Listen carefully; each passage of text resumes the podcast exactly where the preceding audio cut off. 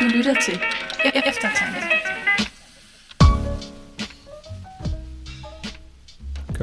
Velkommen til den tredje episode med spørgsmål fra jer. Og øhm, Troels, hvad laver du? Troels slår sig. Jeg vil, prøve, jeg vil prøve at rykke stolen ind, men så Ja. ja. på magisk vis Det kunne jeg til at rykke den op på min tog. Og jeg forstår ikke, hvordan det kan lade sig gøre, når jeg sidder på den. Nej. Ja, det er godt, du kan skyde skylden på magi. Ja. Nu. Ja, jeg tror lige, jeg har brugt... Altså, nej, det ved jeg ikke. Der er helt sikkert en, en, ma- en uh, rent uh, materialistisk forklaring på, hvad der lige foregik. Mm, ja. Men det står ikke i modsætning nødvendigvis til at give sådan en mere åndelig forklaring. Ja. Det er virkelig Ja. rigtigt. Ja. Ja. Jeg blev, jeg blev forrådt af mit kød. ja, det gjorde du godt nok. Og øhm, altså, jeg ved faktisk ikke helt, hvad vi skal nu. Men jeg tænker, vi har flere spørgsmål i hvert fald. ja. Jeg ved bare ikke, hvilke spørgsmål det er, vi tager nu. Ej, der, der er kommet så mange gode. Ja. Øhm, altså lige en. Jeg synes, vi fik et helt fantastisk spørgsmål fra Christoffer Kruse, Mm. der skrev og spurgte, om vi ikke vil tale om fortabelse. Ja. Og jeg synes simpelthen, det er så godt et spørgsmål, at jeg tænkte, Christoffer, det, det kunne jeg faktisk godt tænke mig, at vi laver en hel episode om på et tidspunkt. Øhm, som så nok ikke bliver lige nu. Øh, men, men, men bare for at sige, jeg synes, det glæder mig rigtig meget til at snakke om, for jeg synes virkelig, at det er et spændende øh, emne. Så øh, du må ikke lade alt håb fare, for at vi laver et helvedesafsnit. Ja. Den, der har ører, skal høre. Mm. Men øh, det bliver ikke lige nu. Og, og, hvis, og hvis folk ikke var helt med, så refererede Jacob lige til, hvad hedder det, døren eller porten ind til helvede i den, det skulle domlige. Shit. Dude. Hvad laver du? Jeg ved ikke, om man sådan skal beskrive, hvad der foregik. Nej, det skal Nej, okay. Ja, det var porten ind til helvede i den, det skulle domlige komme med i. Hen over et andet sted. Her må, jeg, her må alt håbe fare. Mm. Ja. Det var virkelig voldsomt, det der, Jacob. Undskyld, det var, øh, det var nok bare emnet, der lige... Øh... Jeg ville ønske, vi kunne for, sådan forklare det, men, men hvad har folk ikke af forestillinger lige nu? Ja. Der skete et eller andet, men vi vil ikke sige, hvad det var. Men det er jo, det er jo øh, velsignelsen og forbandelsen ved et rent auditivt medium. Det er rigtigt. Det er, at der er simpelthen noget der, som er, er skjult, ikke også? Jeg lever med det. Men ja, hvad har vi lyst til at snakke om? Altså, vi havde fået et spørgsmål om ligestilling. Det er rigtigt. Hvem var det, der havde sendt det? Kan I huske det? Det var... Øhm, Christian. Nå. ja. Og spørgsmålet er, er det ikke, er der ligestilling i kristendom Ja, nemlig. mellem kønnene? Mm. Det er virkelig også et spændende spørgsmål. Der er flere nuancer. Det kan jeg ikke lige huske. Nej, han spørger mig, er der ligestilling mellem kønnene i kristendom? Mm. Oh, godt husket. Mm. Sådan. Jeg har lige slået op. Og så, står der, og så skriver han, by the way, jeg er kæmpe fan af jer. Ej, hvor er du sød, projekt." Christian. Ja, Vi er også kæmpe fan af dig. nemlig. Ja. Men er der ligestilling mellem kønnene i kristendom? Altså det, det synes jeg virkelig også er et, et vigtigt spørgsmål, som jeg har, øh, jeg har også tænkt rigtig meget over det og arbejdet rigtig meget med det. Og jeg synes, jeg synes faktisk, det er lidt et svært spørgsmål, og også øh, et spørgsmål, der godt kan udfordre mig lidt. Øhm, og det er også et spørgsmål, der kan betyde mange ting. Er der ligestilling mellem kønnene i det gamle testamente? Er der ligestilling mellem kønnene i det nye testamente? Er der ligestilling mellem kønnene i kirkehistorien? Er der ligestilling mellem kønnene i øh, sådan den, den kristne øh, kultur, som vi er en del af. Og det, det synes jeg måske faktisk er et meget vigtigt udgangspunkt, at, at der, er så, der, der er mange, mange måder at tænke om køn som kristen på. Nogle af dem øh, er også ret destruktive. Øh, og der er nogle ting i Bibelen, som øh, i de rigtige hænder kan, kan blive grimt. Samtidig med, at jeg, jeg også øh, tror på, at, at Bibelen virkelig præsenterer en, en god måde at se på køn på. Men vi slipper ikke for at gøre noget fortolkningsmæssigt arbejde, og på sådan et spørgsmål her, der lander folk altså mange forskellige steder. Øh, især fordi det er jo heller ikke noget, vi bare kan sådan tænke på abstrakt. Vi kan ikke bare spørge, hvad er det bibelske syn på køn? Men vi er hele tiden i dialog med, hvad er det for en, altså, hvad, hvad betyder det i den her kontekst, og hvordan overfører vi det til vores kontekst i dag? Og, sådan. og det er måske også lidt, et, altså det, det synes jeg er vigtigt, fordi det mangler nogle gange lidt øh, i debatten. Øhm, det der med, at vi altså ikke bare kan overføre det hele en til en. Nu var der jo en stor debat om, om kvindelige præster for eksempel her sidste efterår. Var det ikke sidste efterår? Jo. Menighedsfakultetet, hvor jeg studerer, øh, jo meldt ud, at øh, de mener, at øh, det, øh, der er sådan to legitime læsninger. Øh, og at de som institution ikke tager parti øh, til den ene eller den anden side. Der er dem, der mener, at der ikke er nogen konflikt der, og der er nogen, der mener, der er en konflikt. Og, og der, der synes jeg sådan, jeg synes, det er en meget, meget legitim debat, og en meget spændende debat, øh, og også en debat, hvor jeg selv har en mening. Men, men nogle gange, så den måde, debatten blev ført på, var lidt kikset. Eller sådan, kan I følge mig i det? Meget. Øh, jeg, synes, jeg, synes, jeg, jeg har så mange uafklarede spørgsmål Ja. i, i det spørgsmål. Ja. Øh, hvor jeg synes, hvis jeg skulle være lidt grov, så vil jeg sige, den trænger til en, øh, en radikal gentænkning, og Mm. øh, måske også øh, et, et lille nyk op på kvaliteten, Mm. Ja. hvis jeg skulle være sådan lidt skarp. Ja. Ja. Det kan jeg godt følge dig af.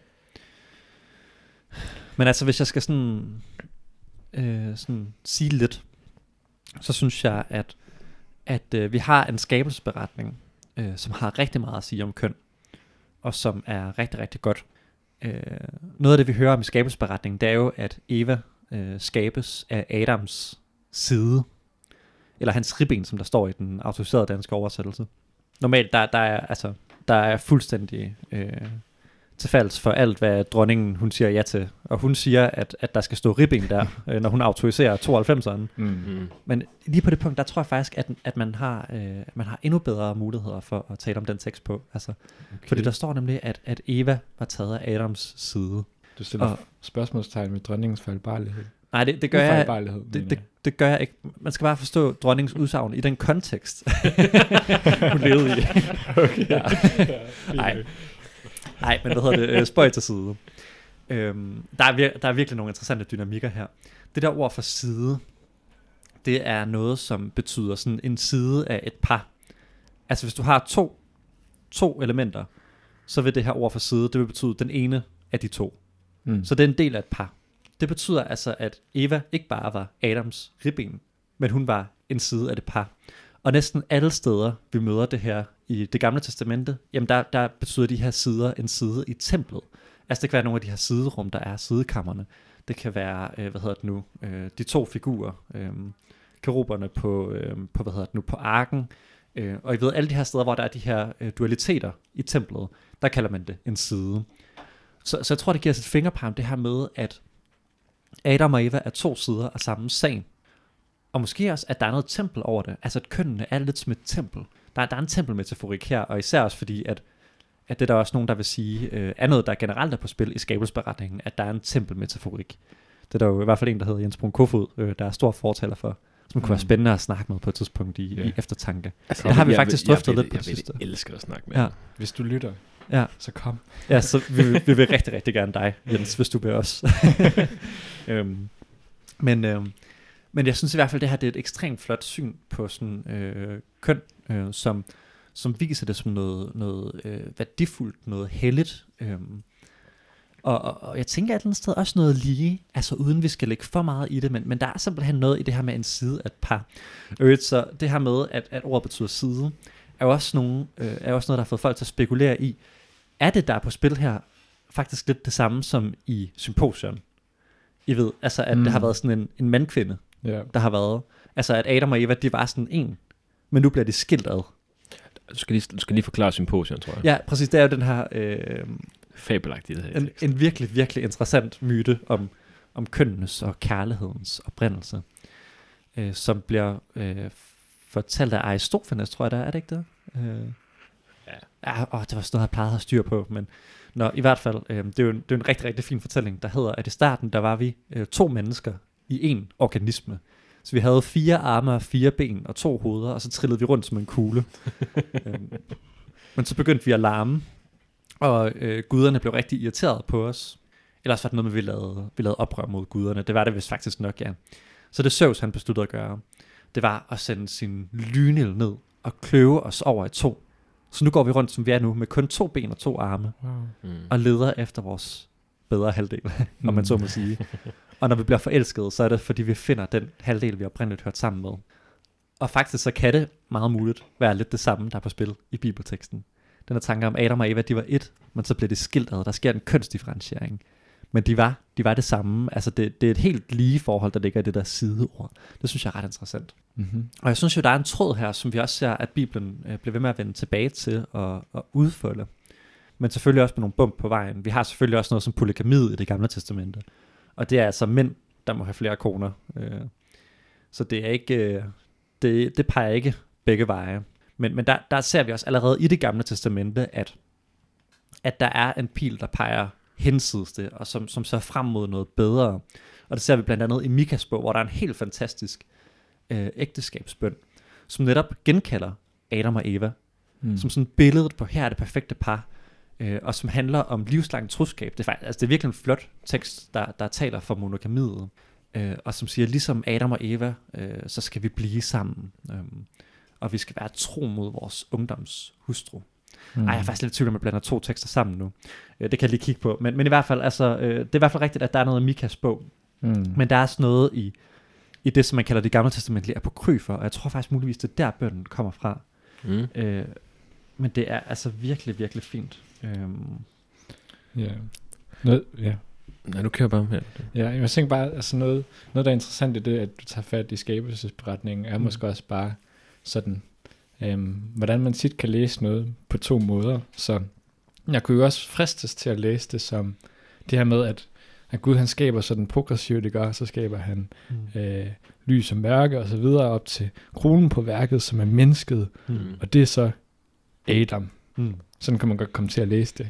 Mm. Men åh, det var så ikke lige helt perfekt. Mm. Øh, han er nemlig alene. Så vi Mm. skaber lige den her ekstra Mm. ting, som skal løse det her problem, at Adam er alene. Mm. Kvinden handler om Adam-agtigt. Mm. Og kvinden er der for Adam. Ja, Mm. og sådan kunne man sikkert godt komme til at læse det. Mm.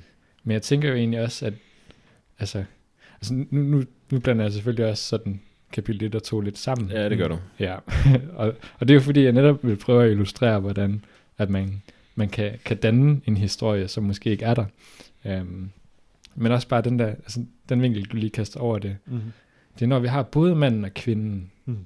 at Gud han siger, det her, det er perfekt. Det er der, den er der. Det er ikke sådan en, øh, han ville egentlig først bare gerne have haft manden. Men så, øh, så var manden ikke helt tilfreds, og så kom kvinden til hans tilfredsstillelse. Ja. Det ved jeg ikke. Jeg ved ikke, om det giver nogen mening. Jamen, det, jeg, jeg siger. jeg kan godt følge dig. Ja. Der, er, der er i hvert fald folk, der har lavet det der. Ja. Ja. Det er der. Ja. Og, øhm, og, og det er rigtigt, altså der tænker jeg også bare, der, der skal vi også passe på med ikke at, at lade vores fantasi løbe for meget af med os, altså mm. Fordi det er rigtigt, det behøves man jo slet ikke. Altså man, man kunne lige så godt sige, jamen altså, Eva bliver skabt sidst, ergo er hun kronen på værket. ja. Ja, Det er der også nogen, der vil sige. Men igen, altså det er måske også det, der samles for meget, øh, mm. Mm. først Mosebog 1 og 2. Man må være ærlig og sige, at Paulus han gør det jo lidt. Han, han bruger jo faktisk kronologien til at lave en pointe om forholdet mellem kønnene. Mm. Manden Ja. blev skabt først, og derefter kvinden. Mm. Bruger han som argument Det for, at rigtigt. kvinden skal ja. underordne sig.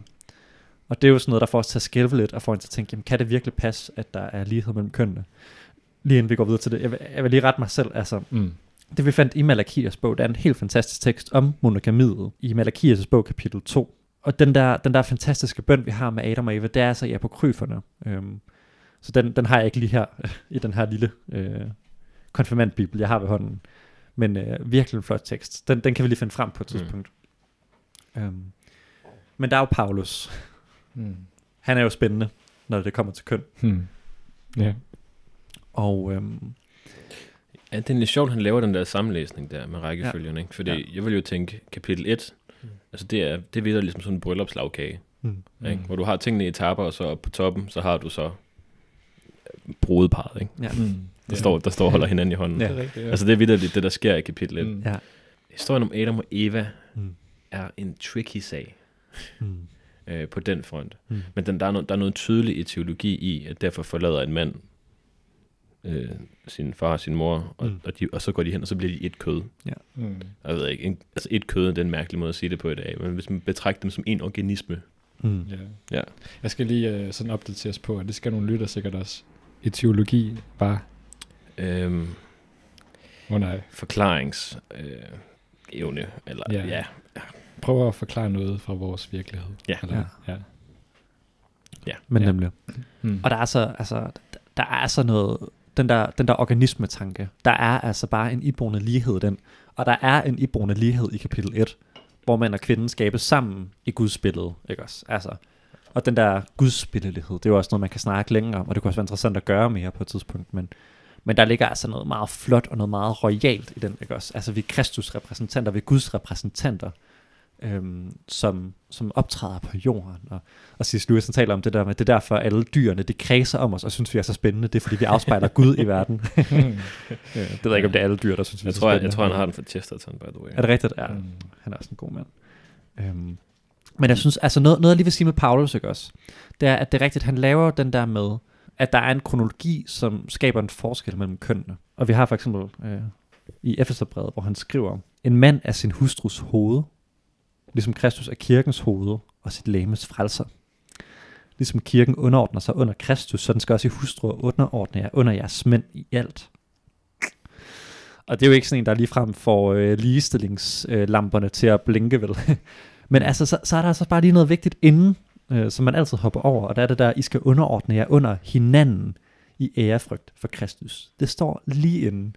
Og, og det, altså, vi, vi ser det bare ikke, fordi sådan, det tænker vi, ja ja. Eller sådan. Men det andet, der ser vi sådan, hov, det er altså ikke godt. Men jeg tænker simpelthen, det er så vigtigt det der med, at vi læser øh, den der forskel, Paulus taler om, i lyset af det her. Altså den der gensidige underordnelse. Og jeg synes faktisk, at det er ret sigende, altså når Paulus han taler om, at man skal underordne sig under hinanden, så synes jeg ikke rigtigt, at vi kan bruge hans underordnelsesbegreb som argument for, at han ansætter for hvert hierarki mellem kønnene. Fordi så opløser han selv det hierarki her. Så, så jeg synes altså også, at selv Paulus han har altså også en virkelig interessant impuls her. Og der er bare så mange spændende ting, der sker i Bibelen, også på Nytestamentets tid. Og jeg tror også, vi snakker om det i vores feminisme-afsnit, det også? Men altså, Paulus han taler ofte om hende her Føbe, der var en prostasis, som er et begreb, som man i det gamle testamente kun kender fra kongets hof, altså øh, nogle af de allerfineste og mest magtfulde positioner i samfundet. Øh, og i antikken, der bruger man det om de demokratiske ledere. Øh, det var dem, der var prostasis. Så det er altså igen sådan en royal, en, en autoritetsfigur, en autoritetstitel. Så Paulus han kender virkelig også godt til det her, og, og så snakkede vi helt sikkert om det her med de kvindelige martyrer i Romers tid, ikke også? Altså at yeah. rigtig mange af martyrerne i Romers tid, de var kvinder. Øh, altså de kristne martyrer. Og, og det, det, Hvilket per definition betyder, at de også var ledere. Præcis, det gør det simpelthen, fordi romermagten, det var ikke sådan, at de, de henrettede mange kristne. Dem, de henrettede, det var dem, som de vidste, det her, det var lederne, som var en trussel, fordi de havde det med at hive folk med sig. Så når så mange af dem var kvinder, så viser det, at der var rigtig, rigtig mange kvindelige ledere i den allertidligste kristne kirke. Øh, og i det hele taget, så har kvinder altid været overrepræsenteret i den kristne kirke. Og man mener også, at en af grundene til det, især i starten, det var fordi, at der var meget, meget bedre vilkår her. Så jeg synes i hvert fald, man kan sige så meget, at, at kristendommen pegede i en ny retning. Altså den var en bevægelse mod større ligestilling, øh, som begyndt, jeg vil sige, begyndt, altså måske med skabelsberetningen allerede i sådan den førkristne tid, øh, har vi en impuls i Bibelen, der trækker den her retning. Med, med kristendommen, så, så sker der et, et virkelig et kvantespring i den retning. Og jeg vil faktisk også sige, at sådan igennem kirkehistorien, der, der har man fortsat i den her retning. Øhm, og på et bibelsk mandat, men også måske på en måde, der nogle gange har bevæget sig hensides Bibelen, ikke også? Mm. Øh, det ved jeg godt, nu begynder det at blive sådan lidt, øh, lidt tricky og måske også lidt kontroversielt, men, men at man måske nogle gange er gået endnu længere, end, end hvad man på sådan en biblicistisk måde kunne finde i Bibelen. Og for eksempel ser vi det her med, altså hvordan at, at, at i 1100-tallet, der begynder teologer jo at vedtage, at, at man skal give samtykke til ægteskab. Altså ægteskabet, der udgøres af et frivilligt samtykke, øh, som jo virkelig øh, medførte et, et totalopgør med tvangsægteskaber. I hvert fald, ah, det er måske for meget at sige, fordi man kunne altid finde måder at presse folk til at sige ja på, ikke også? Men igen, det, det trækker i den rigtige retning. Mm. Øhm, og, og, og som jo også, man må sige, øh, synes jeg faktisk har fortsat indtil vores tid. Altså måske i dag, der kan det godt være, at vi tænker lidt, at feminisme og kristendom typisk har været sådan to fløje i en kulturdebat, som har stået lidt over for hinanden. Men det, det synes jeg faktisk også er en meget overfladisk måde at se på det på. Fordi altså, man må godt nok sige, at det er i, i sådan en kristen kontekst, at feminismen er, er groet. det er det bare. Altså det er i en, en kultur rundet af kristne værdier, og ofte vil jeg sige med et meget kristent sprog. Øhm, helt klart også altså, på en måde, der ofte har, har været direkte opposition til Bibelen. Men det er også det paradoks, også, at, at rigtig meget kristendomskritik jo er meget, meget kristent. ja, ja. Øh, og sådan noget som marxisme, ikke? også kan man jo også sige det samme om. Virkelig, virkelig dybt præget af kristendommen i hele sit sprog og sin symbolik og sin historie. Hvad, hvad tænker I umiddelbart om det? Jeg har, jeg har et spørgsmål, tror jeg, som går på... Jeg skal lige finde ud af, hvordan jeg formulerer den her tanke. Mm. Men på en måde er det, tror jeg jo, mange vil tænke, at nu siger du det her med, at kristendommen eller Bibelen udstikker en retning Mm. imod mere ligestilling, Mm. for eksempel. Um, og jeg tror, mange ofte tænker, at når vi bevæger os mod mere ligestilling, så er det ligesom sådan den kulturelle kontekst, der presser i den retning. Mm. Og når kristne så siger, men, så er det ligesom Bibelen, der sætter en grænse. Mm. Mm. Og jeg tænker på, kunne du finde på at sige, at man måske skulle vende det om? Det Bibelen gør, det er faktisk at sige, at vi som kristne skal presse imod mere ligestilling. Og det, der sætter begrænsningen, har været kulturen.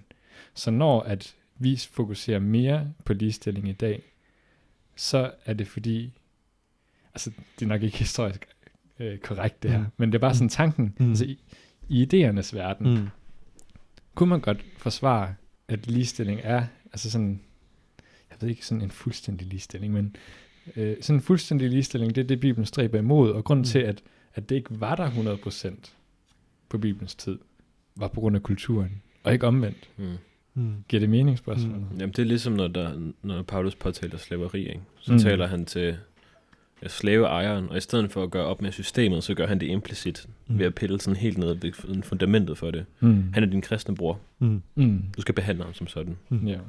Sådan det er mere end det er et sådan knap, hvad hedder det, skarpt skæld at sige, du er nødt til at sætte ham fri. Mm. Mm. Men altså, du skal behandle ham, som om han var mig, Ja. Mm. siger Paulus. Ikke? Mm. Altså basically, det er det, der er hans pointe. Mm. Og det underminerer jo hele det der system. Mm.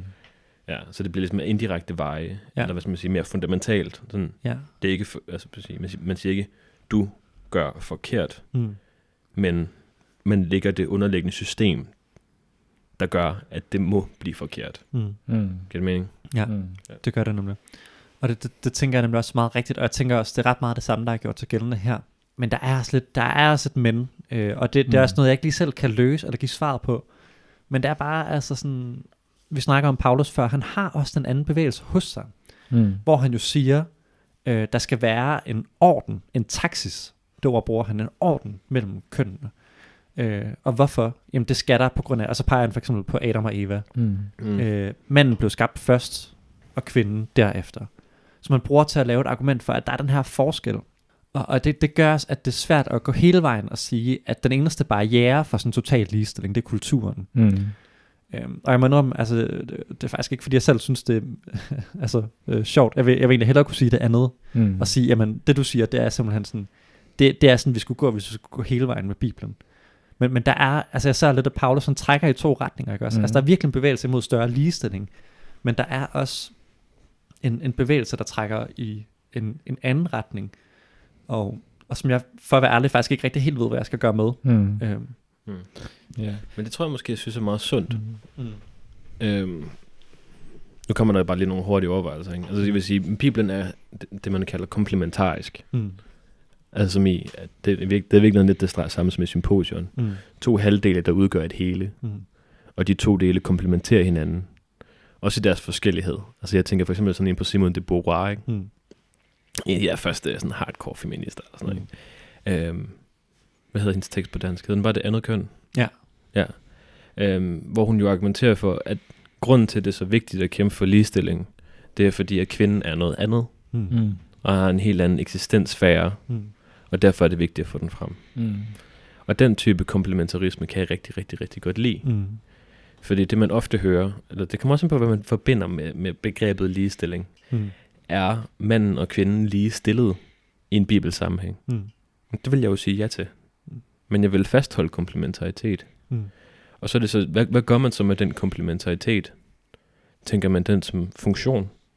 Mm. Det vil jeg være, det vil jeg være meget, det vil jeg have det meget, meget, meget svært ved, fordi Mm. det, betal, det taler simpelthen imod min empiri i forhold Mm. til, hvordan at kvinder er mindst lige så dygtige til ting som mænd. Mm. Mm. Altså det er bare min klare erfaring. Så jeg Mm. vil ikke lægge den sådan på funktionsdygtighed. Mm. Det virker bizart for mig. Mm. Men at der intuitivt er, hvad skal man sige, for mig at se, en form for fremmedhed over for det andet køn, Mm. virker lige til. Øh, og derfor er der også behov for at tale om ligestilling imellem dem. Mm. Men der er, der er et form for mysterium der, Mm. Øh, som jeg vil være, som jeg er glad for, at jeg ikke behøver at svare totalt på. Mm. Ja, Ja. det er der nemlig. Mm.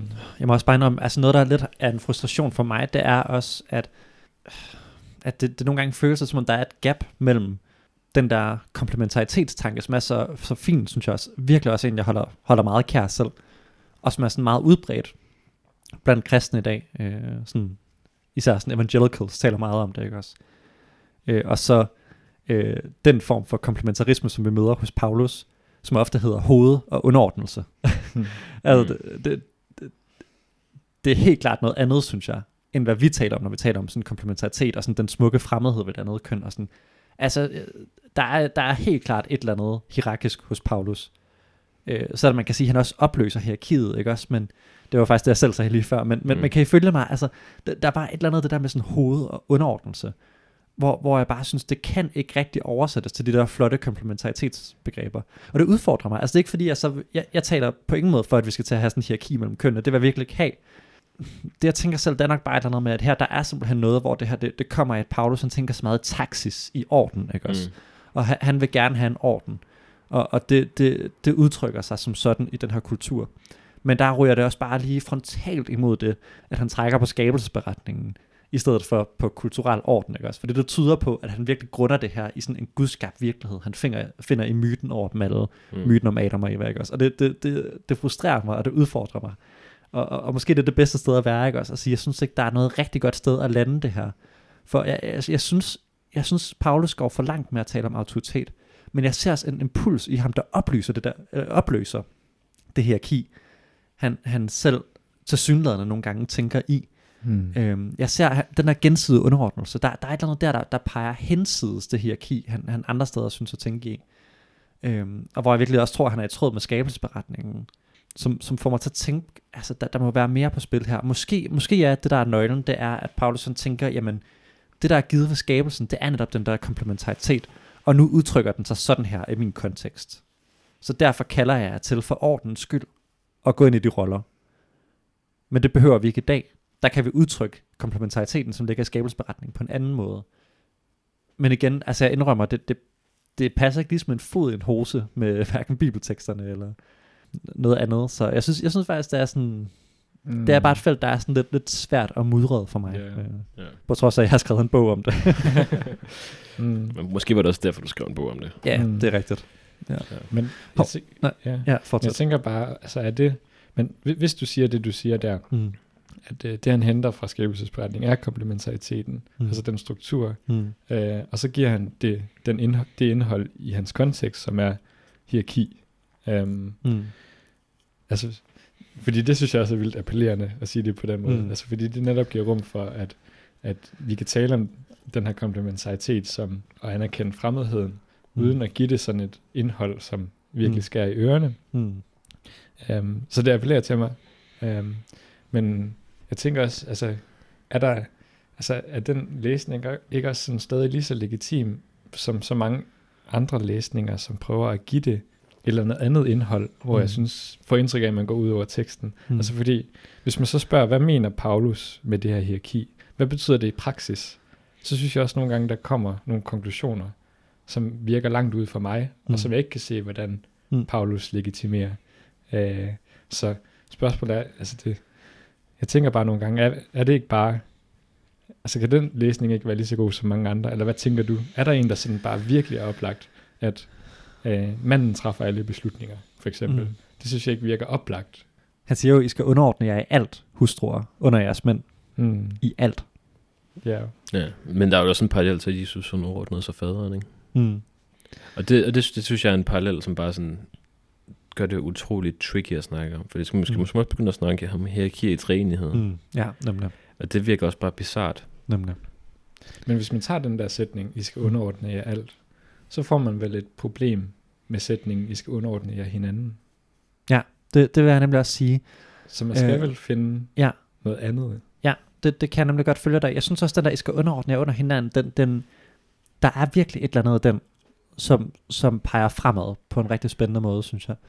Øh, hvad hedder det, i forhold til skabelsberetningen, noget af det, jeg synes er problemet der, det er jo også netop, at Paulus han tager ikke fat i, at Eva er Adams side, ligesom jeg gjorde før udfoldet, den der, den der lighed og den der organismetanke ud fra det, ikke også?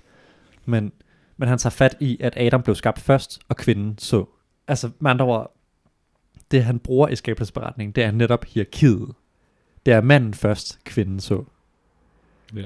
Og jeg synes, det- den er bare rigtig svær. Altså, det er rigtig svært at sige, at det er et udtryk for komplementaritet, at manden blev skabt først, og kvinden så.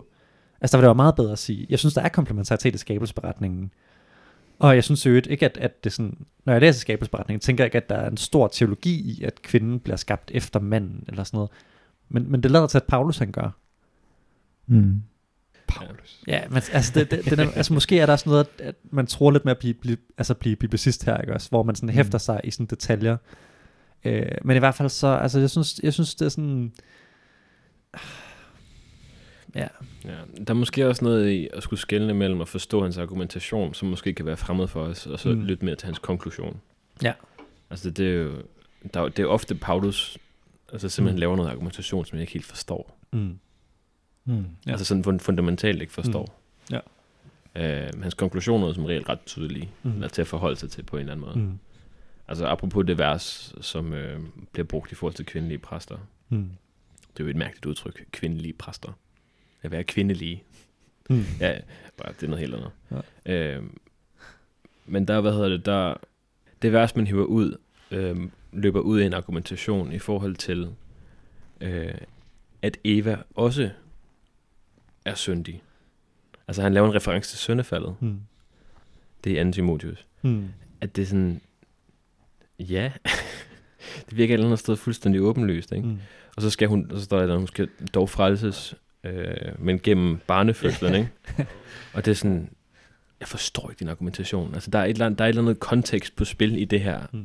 som ikke, som jeg bare ikke har, eller som bare ikke mm. giver mening for mig. Og så kan man godt komme, altså, det ved jeg jo, der er masser, masser af mennesker, der har forsøgt at skabe noget form for kontekst for, hvad det er, han prøver at sige. mm, Øh, og det kan der også være noget om. mm. Ja. Men øh, altså det, er jo- det er jo det. Altså hvad hedder, en, en, ud- en udsigelse giver først. Altså Paulus taler jo ikke, han råber ikke ud i ingenting. Han Mm. taler til nogle bestemte mennesker, som forhåbentlig har forstået pointen i det, han Mm. sagde. Mm. Ja, og det er jo et sted, der man nogle gange skal starte, fordi argumentation er jo også afhængig af, hvem du taler til. Mm, Mm. Sådan er det.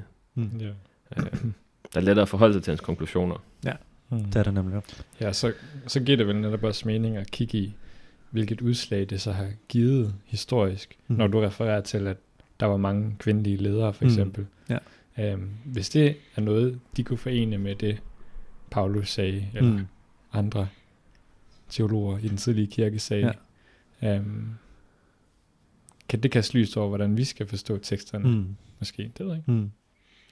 Det vil jeg i hvert fald også gerne tænke Mm. mm. at, øh, at, at vi kan ikke bare skære det væk, Mm.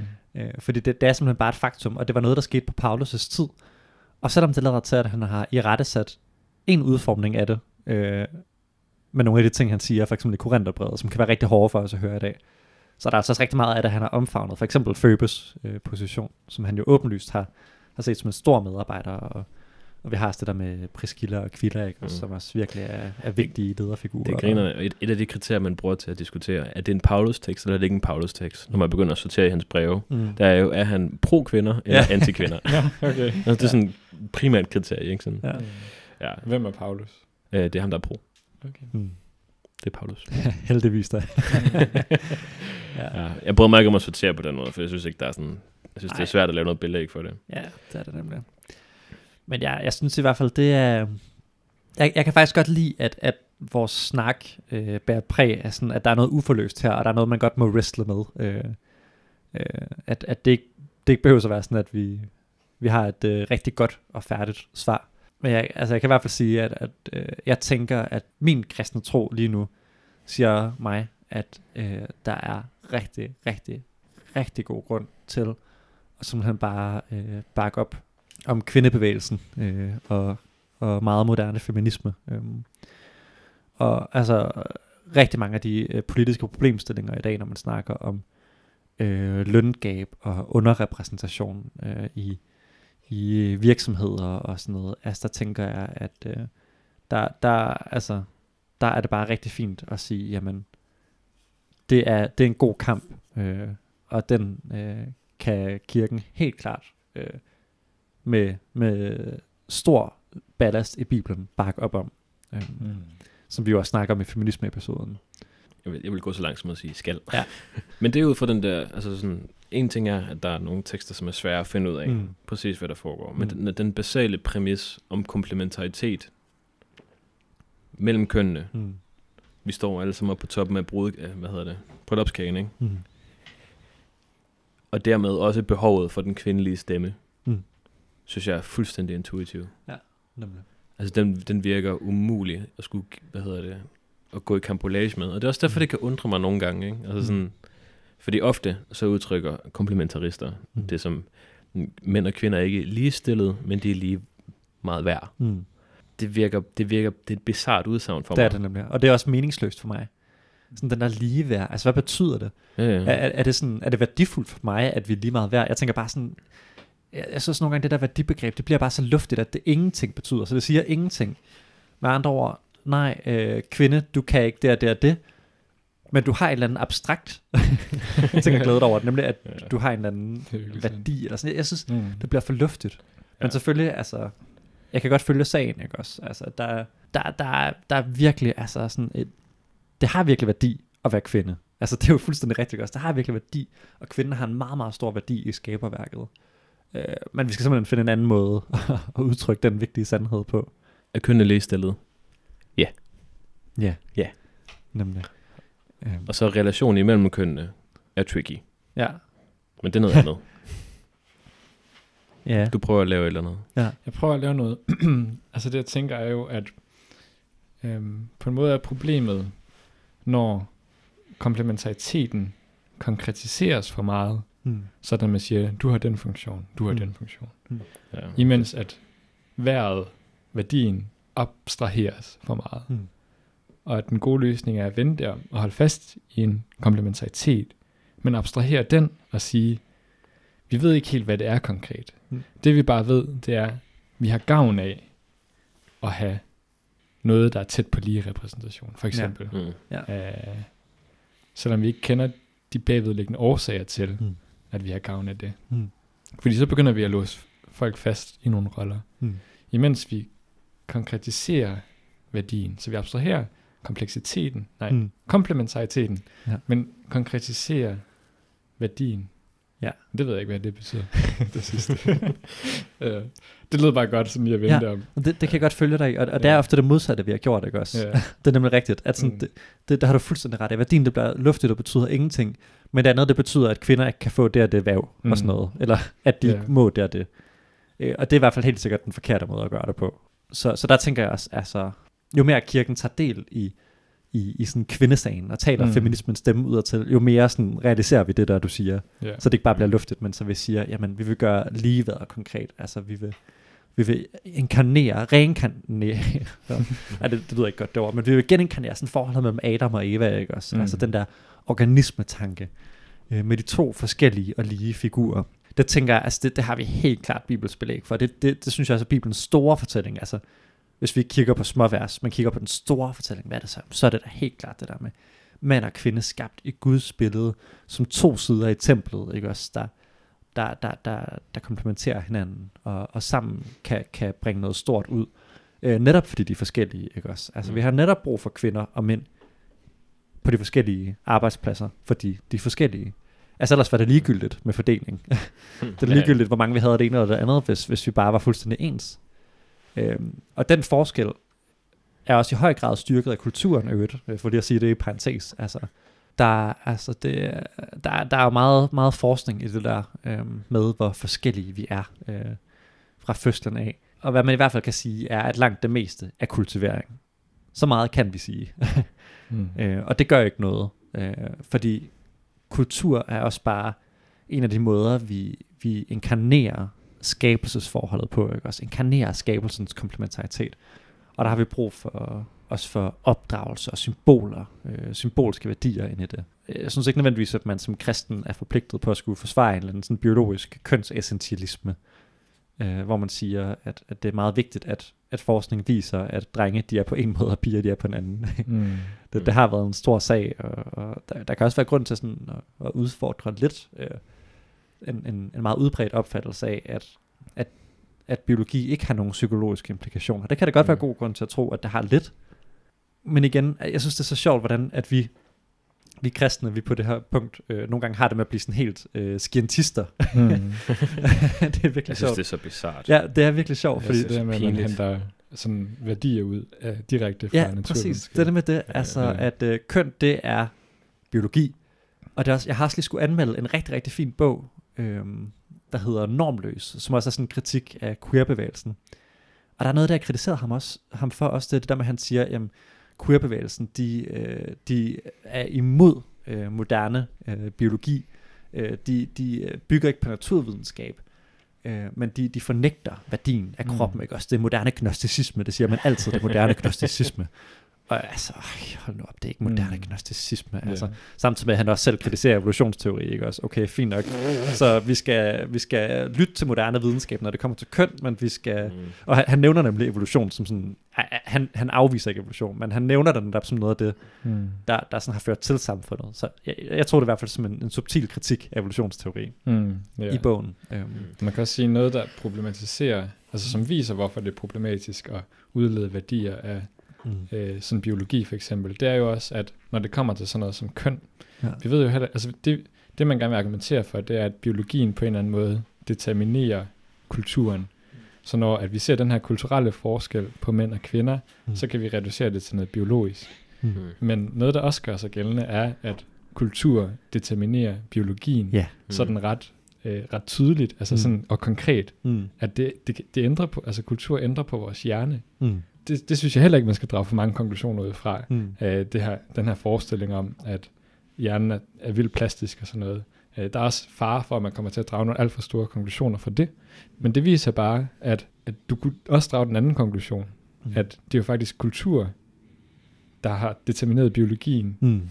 til ja. at skabe, til at få os til at afkode de her biologiske forskelle Ja. øh, i hjernen, altså som om de sådan er determineret af vores hjerne. Ja. Øhm, men det går faktisk tilbage til kultur igen. Ja, og så, Præcis. Ja, så det er en Præcis. udfordring. Og det er altså ikke gnosticisme, det der, vil jeg gerne lige have lov at sige. Altså, vi skal passe på med at bruge G-ordet om alting, Men det, der er- det er- betoner alt- kultur. Alt, alt, alt, hvad der bliver kætterdømt i kristendommen, er jo gnosticisme. Ja. Og nogle gange så er det bare så billige gnostikere. point. Ja, Gnostikere. præcis. Og jeg tænker også bare, at det er netop det, altså, der er ikke nogen queer-teoretikere, der sådan har benægtet biologiens betydning, eller at køn har en biologisk dimension eller noget. Altså, det er ikke det, debatten går på. Debatten går ikke på, skal vi tro på forskningen i kønnets biologi eller ej, eller sådan. Altså, debatten går på, sådan, hvad, hvad er den normative værdi af biologien? Altså, sådan følger der et, en opgave med at have en særlig krop, som giver dig en særlig plads i den sociale orden. Eller gør der ikke. så det, det er slet ikke, altså, øh, nogle gange så, så bliver det bare så misforstået. Og netop alle de komplekse ting der omkring, hvad, hvad kommer først, ikke også? Er det kultur eller er det biologi? Der skal vi altså også passe på, man ikke at forsimple for meget. Jeg tror, vi skal til at runde den her af også. Det må vi hellere. Men kvinder, I kører bare løs. Ja, kør løs og gør, du kan gøre, hvad du vil, men aldrig forråde den, du elsker. Som Christian Brønd siger. ja, præcis. Cool. Ja.